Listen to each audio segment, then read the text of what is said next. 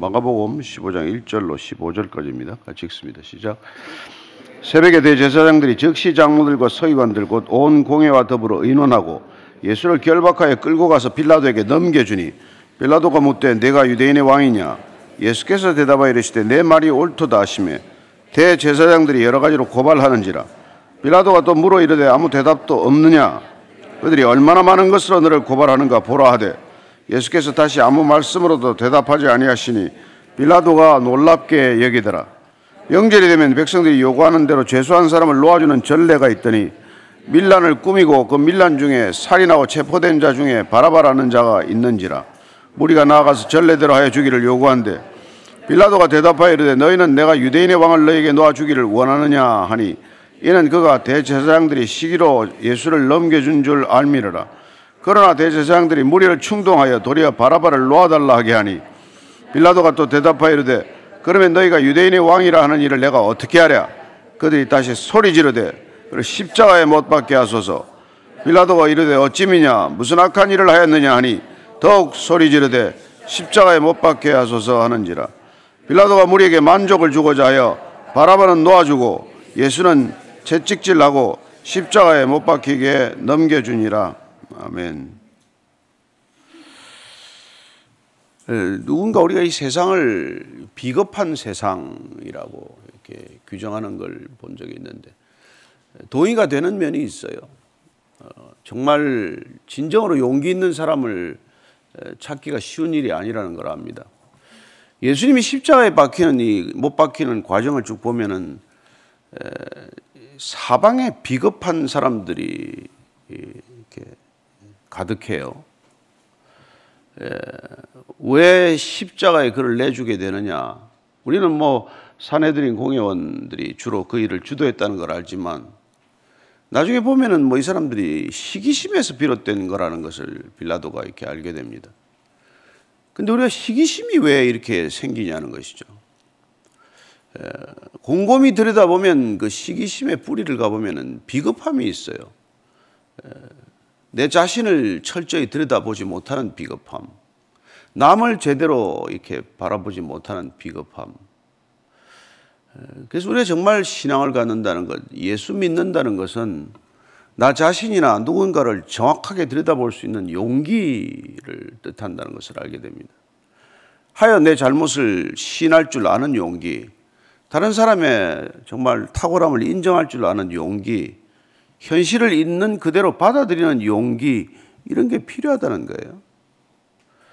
예수님은 보면은 그 시대에 예외 없이 비겁한 자들의 그 비겁함에 못 박혔다는 것을 알 수 있습니다. 1, 2, 3절 다시 읽습니다. 시작. 새벽에 대제장들이 즉시 장로들과 서기관들 곧 온 공회와 더불어 인원하고 예수를 결박하여 끌고 가서 빌라도에게 넘겨주니 빌라도가 묻되 내가 유대인의 왕이냐? 예수께서 대답하여 이르시되 내 말이 옳도다 하시며 대제사장들이 여러 가지로 고발하는지라. 왜 밤중에 한밤에 이런 일이 일어났겠어요? 두려워한 나머지죠. 정상적인 재판을 할 경우에는 구체적인 증거도 어, 찾기가 어렵고 또 일치하는 증언이 일치하는 증인들도 찾기가 어렵고 그래서 시종 불법적인 재판 절차를 진행하게 됩니다. 온 공회가 더불어 일어나고 끌고 왔다고 되어 있지 않습니까? 이 한밤중에 온 공회가 다 모이기도 어렵잖아요. 71명 사내들인 공회원이 뭐 다 나왔을 리는 없겠지만 정적수 23명을 훌쩍 뛰어넘는 많은 사람들이 이 야심한 밤에 왔다는 것은 사전에 뭐 연락이 갔거나 어떤 어떤 의안이 있으니까 다 오라고 하는 연락을 받고 전가를 받고 왔을 것입니다. 빌라도에게 넘겨주었어요. 빌라도에는 원래 이게 유대 지방과 사마리아 지방을 다스리는 총독이지만 원래 가이사랴에 주로 있다가 6월절이 어, 되면은 워낙 많은 사람이 모이니까 어, 뭐 그렇게 썩 많은 군대는 아니지만은 가이사랴에 주던 병력을 데리고 이제 예루살렘으로 내려와서 2월절 절기를 조용하게 사고 없이 밀란이나 폭동이나 소요가 없이 잘 지낼 수 있도록 그렇게 하기 위해서 여기 와 있는 거죠. 그래서 빌라도가 지금 뭐 끌고 왔으니까 이제 물어봅니다. 유대인의 왕이냐? 예수님께 신문을 하니까 예수님께서 뭐라 그럽니까? 내 말이 옳도다. 아니 그냥 정확히 번역하면 내가 지금 그렇게 말하고 있다예요. 유대인의 왕이냐? 네가 지금 유대인의 왕이라고 말하고 있구나. 사실은 예수님께서 유대인의 왕이라고 말하고 싶겠죠. 그분은 유대인의 진정한 왕이시지만 너희들이 생각하는 너희들이 얘기하고 있는 용어로서의 왕은 아니다. 그 얘기를 길게 지금 하지 않고 그냥 너는 그렇게 말하고 있구나. 대제사장들이 여러 가지로 고발을 했다고 되어 있습니다. 대제사장들이 빌라도에게 데리고 올 일이 아니죠. 왜냐하면 로마의 권력을 너무나 싫어했고 로마의 지배를 가장 혐오했기 때문에 로마의 권력적 질서에서 이 재판을 진행한다는 건 자기들이 자가당착이죠. 가장 싫어하는 사람한테 재판을 의뢰한다는 것, 신뢰하지 않는 사람들한테 재판 부탁한다는 게 이게 말이 안 되잖아요.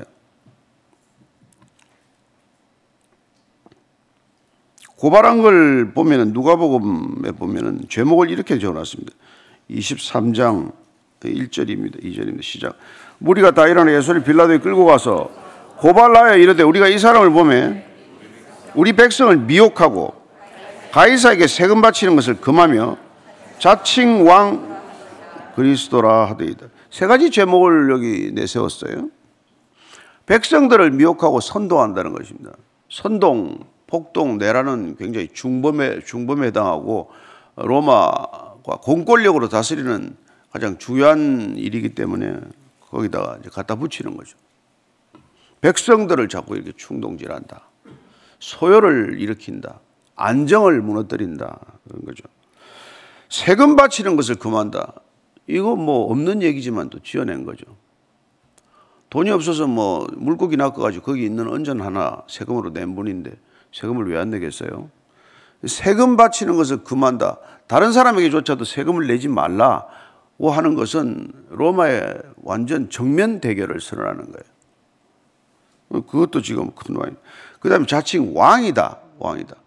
로마가 지배하는 질서 속에서 로마 권력이 인정하지 않는 그런 뭐 칭호나 직함을 쓴다는 것은 로마의 권력에 반기를 드는 거니까 이게 반역죄다 해당하는 거라는 거예요. 그러니까 어떻게 하든지 지금 유대인들이나 사내들인 공회원들은 예수님을 반역죄로 몰아서 십자가 처형이 목적이에요.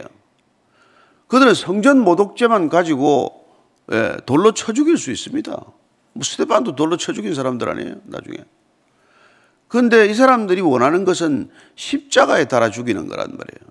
왜냐하면 십자가에 달아 죽여야 예, 저주받아 죽은 자가 되고 그래야 그를 따르던 무리가 자연스럽게 흩어질 것이기 때문에 그냥 돌로 쳐 죽이거나 이러지 않겠다는 거예요. 사형권을 가지고 있는 사형 집행권을 가지고 있는 로마의 십자가 처형을 얻어내는 게 목적이기 때문에 로마의 이게 반역자다. 이게 이제 목적이죠. 4절 5절입니다. 시작. 빌라도가 또 물어 이르되 아무 대답도 없느냐? 그들이 얼마나 많은 것으로 너를 고발하는가 보라 하되 예수께서 다시 아무 말씀으로도 대답하지 아니하시니 빌라도가 놀랍게 여기더라. 사람들이 이런 제목을 가지고 얘기하는데 왜 너 뭐 얘기를 안 하냐? 신문하는데 내 자신을 변하지 않느냐? 빌라도가 놀랍게 여겼다고 되어 있어요. 로마법상 신문에서 자기 자신을 변하지 않으면 유죄로 인정이 돼요. 그래서 놀랍게 지금 죽음이 왔다 갔다 하는데 죄가 없으면 없다고 얘기를 해야 되는데 아무 얘기를 하지 않으니까 진짜 뜻밖의 반응이죠. 왜 대답하지 않았습니까? 이사야서 53장 7절입니다. 시작. 그가 곤욕을 당하여 괴로울 때에도 그의 입을 열지 아니하였으며 마치 도수장으로 끌려가는 어린 양과 털 깎는 자 앞에서 잠잠한 양같이 그의 입을 열지 아니하였도다. 이사야서 말씀대로죠. 그는 유월절 제물로 뭐 담담히 끌려가는 어린 양, 이스라엘 백성들의 죄를 대속하기 위한 속죄 양 그런 위치로 본인 자신을 정의했기 때문에 뭐 변명하거나 할 것도 없다 이거죠. 어차피 지금 진행되는 이 재판대로 죽기를 각오하고 지금 가는 과정인데 뭐 변명하면 뭐 하겠습니까? 그 답답한 건 지금 빌라도예요. 죄 없는 걸 아는데 왜 지금 이분이 끌려왔는지를 아는데 자기 변호를 하지도 않죠. 그리고 데려온 사람들은 계속 십자가에 못 박으라고 요구하죠. 그 빌라도가 코너에 몰린 거죠. 그래서 나름대로 지금 머리를 짜낸 게 지금 이 6월절에 한 사람 사면하는 사면 제도, 자기의 사면권을 이제 타협 안으로 내놓은 거죠. 그게 6질 8입니다. 시작. 명절이 되면 백성들이 요구하는 대로 죄수한 사람을 놓아주는 전례가 있더니 밀란을 꾸미고 그 밀란 중에 살인하고 체포된 자 중에 바라바라는 자가 있는지라 무리가 나아가서 전례대로 하여 주기를 요구한대. 백성들이 이, 이 게 원래 뭐 로마법에 있는 건 아닌데 헤롯이 뭐 저 헤롯 정부 때나 이때 인기가 하도 없으니까 빌라도가 와서 보니까 사람들의 민심에 인기를 얻는 거 하나 좀 이런 방책으로 한 사람을 이제 풀어주기로 한 거죠. 근데 풀어주는 건 두 가지 경우가 있었다 그래요. 하나는 정식 어, 판결을 받지 않은 미결수를 한 사람 석방할 수도 있고 이미 복역 중인 기결수에 한 사람을 백성들이 요구할 때 풀어줄 수도 있고 그런 거죠. 예수님은 지금 아직 판결이 안 난 상태에서 사면에 해당할 수 있는 거고 지금 백성들이 요구하는 바라바는 살인죄로 복역 중인데 풀어달라고 할 수 있는 거예요. 그래서 이 제도를 아는 사람들이 바라바를 풀어달라고 하기 위해서 모여 있는 사람들이 다수가 있었다는 것으로는 알수 있습니다. 다수가 있었다는 거죠. 그래서 뭐 꼭 우리가 뭐 예수님을 못 받고 바라바를 풀어달라고 하는 사람들이 그 예수님 호산나 호산나 외치던 그 사람들이 왜 이렇게 다 바뀌었나 라고만 생각할 수는 없는 거죠. 바라바는 아버지의 아들이라는 뜻인데 이 사람이 이제 열심 당원이었거나 이 사람은 지금 일종의 일종의 영웅 취급을 받은 거죠. 왜냐하면 로마 병 뭐 군사를 죽였거나 세리를 죽였거나 그런 살인을 저지르고 지금 복역 중이지만은 어쨌건 유대 독립을 위해서 어, 그런 일을 했기 때문에 어, 바라바가 사람들한테 민중적인 인기나 뭐 그런 지지가 예수님만 못했을지 몰라도 예수님과는 다른 각도에서 사람들에게 저지간 나름대로 인기를 얻었던 사람이에요. 그래서 풀어달라고 지금 이제 난리를 친 거죠. 누굴 내, 내줄까 했더니 전부 바라바를 다 내달래요. 바라바. 예. 그리고 또 바라바를 풀어달라고 하는 이런 대중들의 함성을 이렇게 만들어 일으키는 무리가 뒤에 또 있겠죠. 그래서 9절 10절입니다. 시작. 빌라도가 대답하여 이르되 너희는 내가 유대인의 왕을 너에게 도와주기를 원하느냐 하니 이는 그 대제사장들이 시기로 예수를 넘겨준 줄 알미러라. 유대인의 왕 빌라도는 굉장히 이렇게 저급하고 비열한 인간으로 기록이 되어 있어요. 그리고 유대인들한테 신망도 뭐 거의 뭐 제로였어요.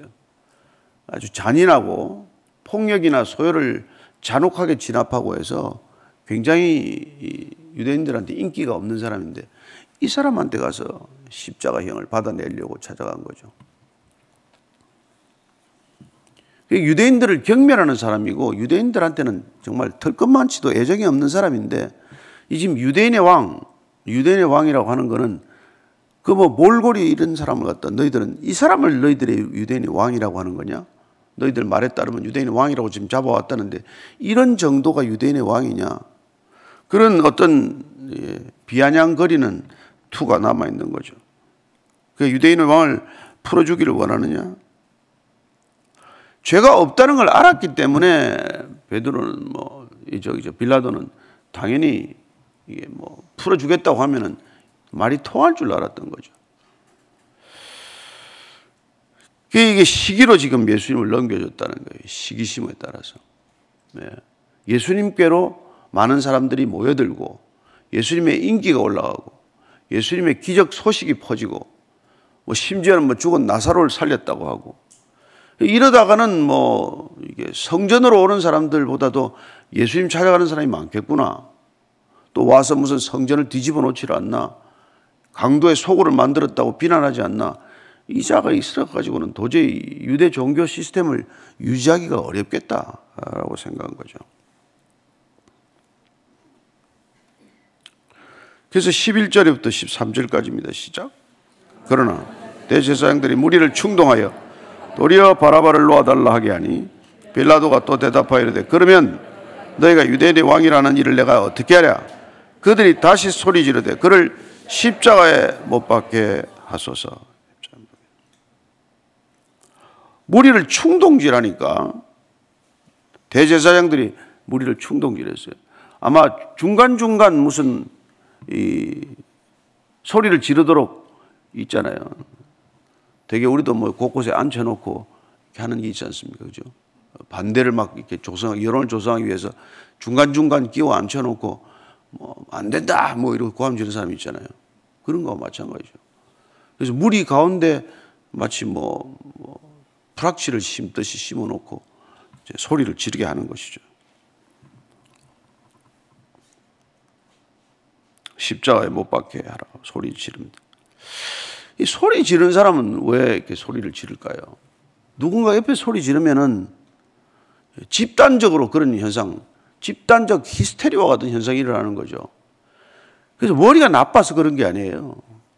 다 머리가 멀쩡하고 판단도 있고 지각도 있는 사람들인데 마치 뭐 제복을 입어놓으면은 사람들 지능 지수가 떨어지는 것처럼 어? 그렇죠? 멀쩡한 사람인데 무슨 제복을 입히면 그 수준에 맞춰서 행동하는 거란 말이에요. 군중 속으로 들어가면 뭐 지성인이고 지식인이고 무슨 뭐 이성 있는 사람이고 없이 전부 그 군중 속에 동화되어 가는 것을 보게 되는 것입니다. 예.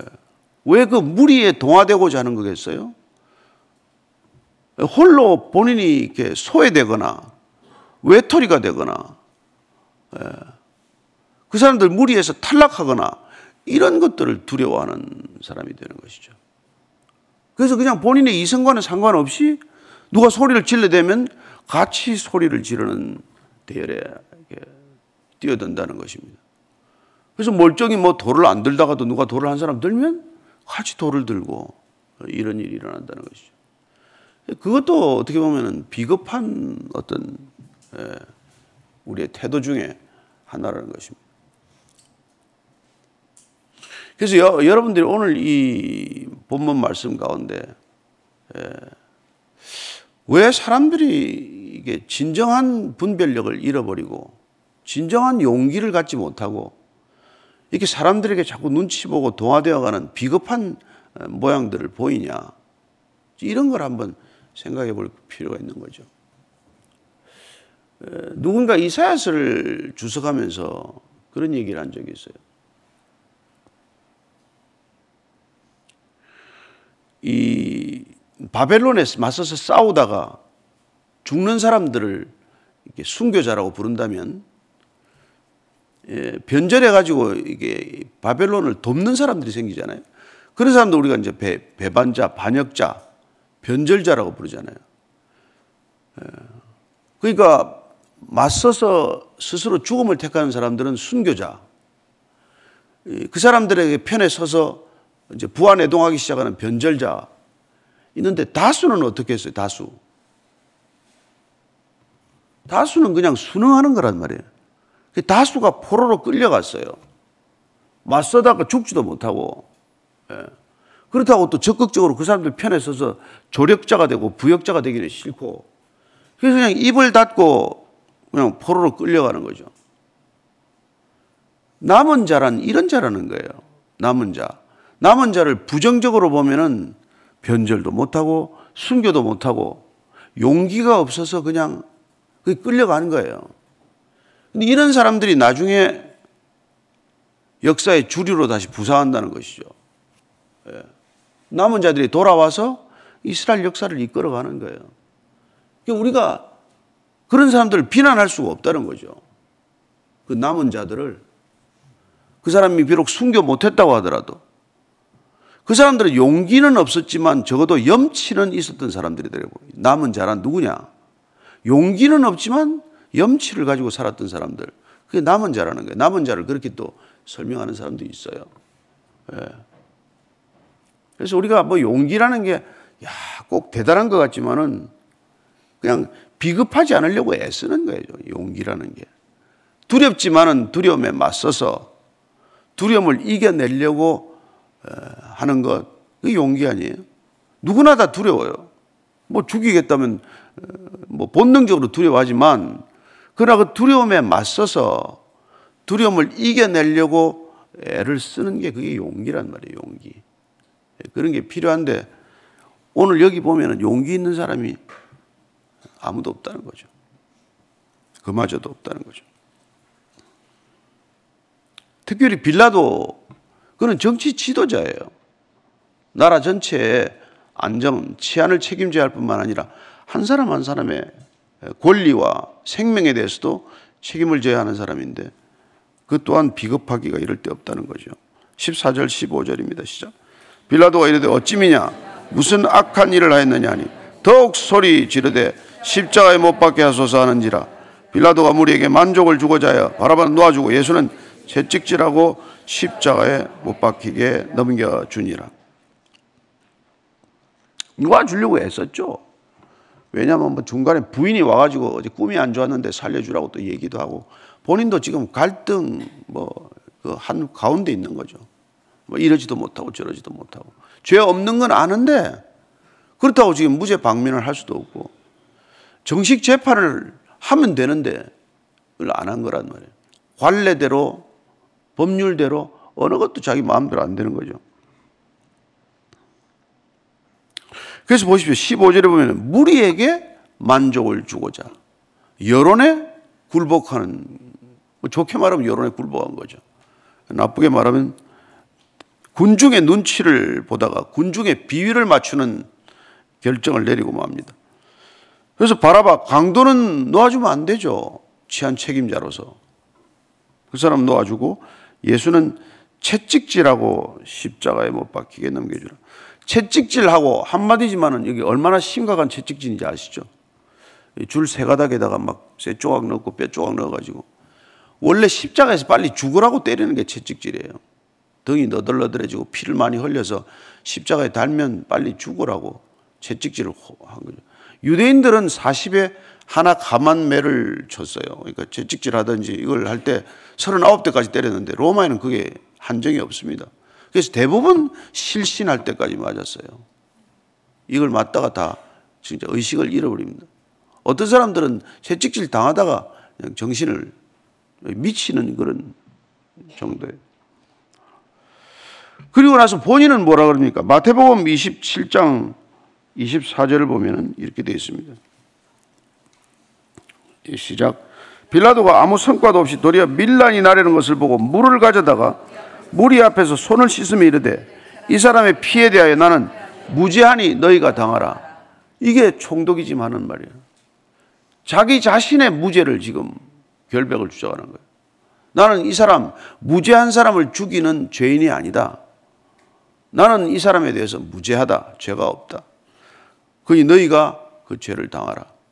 아니죠. 지금 산해드린 공의원들은 자기들의 무죄를 주장하기 위해서 빌라도에게 그 죄를 지금 덮어 씌워주고자 하는 거 아닙니까? 사형은 저 사람이 지금 언도 내렸다라고 하는 거. 빌라도는 지금 나는 이 사람들의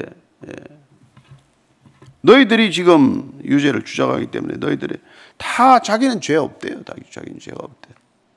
다 자기는 죄가 없대.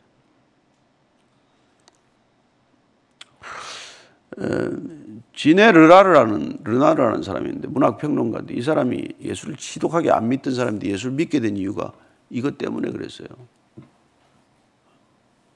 이 세상의 모든 지도자들은 희생양을 찾는데 자기가 보니까 역사에서 스스로가 희생양이 된 사람은 예수밖에 없다는 거예요. 예, 본인이 희생양이 되어서 본인이 죄 없이 죽음을 맞는 분을 어떻게 신뢰하지 않을 수 있겠냐. 다들 무슨 뭐 조금만 있으면 다 핑계를 대잖아요. 다 자기는 책임이 없대. 난 잘못이 없대. 다 빠져나가려고 해요. 예수님은 그러지 않았다는 거예요. 예. 그래서 자기는 예수를 믿게 되었다. 그럽니다. 자, 오늘 마지막 결론으로 우리는 빌라도가 뭐 어쨌건 자기 총독으로서의 책임을 해가는 모습을 보게 됩니다만은 어, 우리는 이 변절을 하는 사람들에 대해서 굉장히 냉혹해요. 평가가 박합니다. 예. 그리고 변절하면은 그 사람 가만두질 않아요. 그래서 나중에 보면 알겠지만 뭐 아리마대 요셉이나 니고데모나 예수님 시신을 장사하고 나서 성경은 그 이후를 기록하지 않지만 얼마나 많은 수모를 겪었을지 우리는 상상도 하기 어렵습니다. 그 사람 변절자로 낙인 찍혔을 때니까. 예. 그러나 우리는 그 사람들이야말로 용기 있는 변절자라는 것을 알게 됩니다. 끝까지 예수님을 박해하는 것을 자기들은 지조라고 생각을 하겠죠.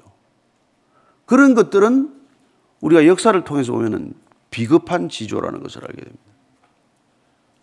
우리 자칫 잘못하면은 태도를 바꾸지 않는 끝까지 자기 주장을 펼쳐나가는 사람들을 지조 있는 사람이라고 말하지만 그러나 정말 우리가 신앙 안에서 예수님이 기준이 되고 내가 가졌던 것들이 진리가 아니라는 것을 깨닫고는 그런 것들을 내려놓거나 버리거나 포기하는 변절이 있다고 하더라도 그건 바람직한 변절이요. 용기 있는 변절이라는 것입니다. 그래서 단순히 사람이 자기 생각을 바꾸는 것에 대해서 지조가 있다, 변절이다라고 속단해서는 안 된다는 것입니다. 신앙은 어떻게 보면은 내가 가지고 있던 지조를 버리고 주님이 옳다는 것을 인정하는 용기 있는 변절자가 되는 것을 되는 것이라는 것을 기억하시기 바랍니다. 예. 저는 우리가 신앙 앞에서 항상 변절할 준비가 되어 있어야 된다고 믿습니다. 내 생각이 틀리면 틀렸다는 것을 인정하고 끝까지 고집 피우고 잘못이지만 내가 한번 입 밖에 냈기 때문에 절대로 안 바꾸고 하는 그런 어리석은 지조를 버리게 되기를 축복합니다. 예. 이 빌라도는 용기 있는 변절을 못했기 때문에 영원한 변절자가 되고 영원한 비난의 대상이 되고 마는 것이죠. 저는 신앙이란 주님만이 옳기 때문에 우리가 그분 앞에서 바뀔 수 있다는 것을 각오해야 하고 그리고 쓸데없는 고집이나 자존심이나 지조를 내세우지 않는 그런 신앙이 되기를 축복합니다. 기도할 때 오늘 예, 주님 앞에서 말씀 앞에서 다시 한번 우리 자신을 되돌아보고 내가 내려놓아야 할 게 있다면 무엇을 내려놓아야 합니까? 내가 바뀌어야 할 게 있다면 뭐가 바뀌어야 합니까? 고집을 꺾고 내가 내 자존심을 버려야 할 게 있다면 어떤 것입니까? 한번 주님께 묻고 다시 한번 우리 스스로를 결단하는 아침 되기를 바랍니다. 같이 기도하겠습니다. 하나님 아버지, 어줍지 않은 자존심 때문에 틀려도 틀린다고 말하지 못하는 경을 경험합니다. 아닌데 아니라고 말도 못하고 잘못인데 잘못이라고 인정하지 못하는 어리석은 고집들이 있습니다. 하나님, 차라리 우리가 주님 앞에서 용기 있는 변절자가 될지언정 어리석은 그런 지조 있는 자라는 평가 연연하지 않게 하여 주옵소서. 주님께서 우리를 어떻게 대하시든 간에 주님이 옳습니다. 나는 옳지 않습니다. 말할 수 있는 담대한 믿음의 사람 되게 하여 주옵소서. 진실로 용기 있는 사람 되게 하셔서 내 잘못을 정말 밝히고 인정하고 그, 그 잘못에서 돌아서는 그런 참된 용기 있는 신앙의 길을 걷게 하여 주옵소서. 얼마나 많은 사람들이 속이고 속인 것을 또 가리고 속이고 가린 것을 또 예, 억지로 포장을 해서 예, 끝까지 돌이키지 못하는 그런 어리석음을 범하는지 모릅니다. 하나님, 우리 스스로 잘못이 있을 때 주님 앞에서 다 내려놓고 정직하게 돌아설 수 있는 참된 회개가 가능한 믿음의 길을 걷게 하여 주시옵소서.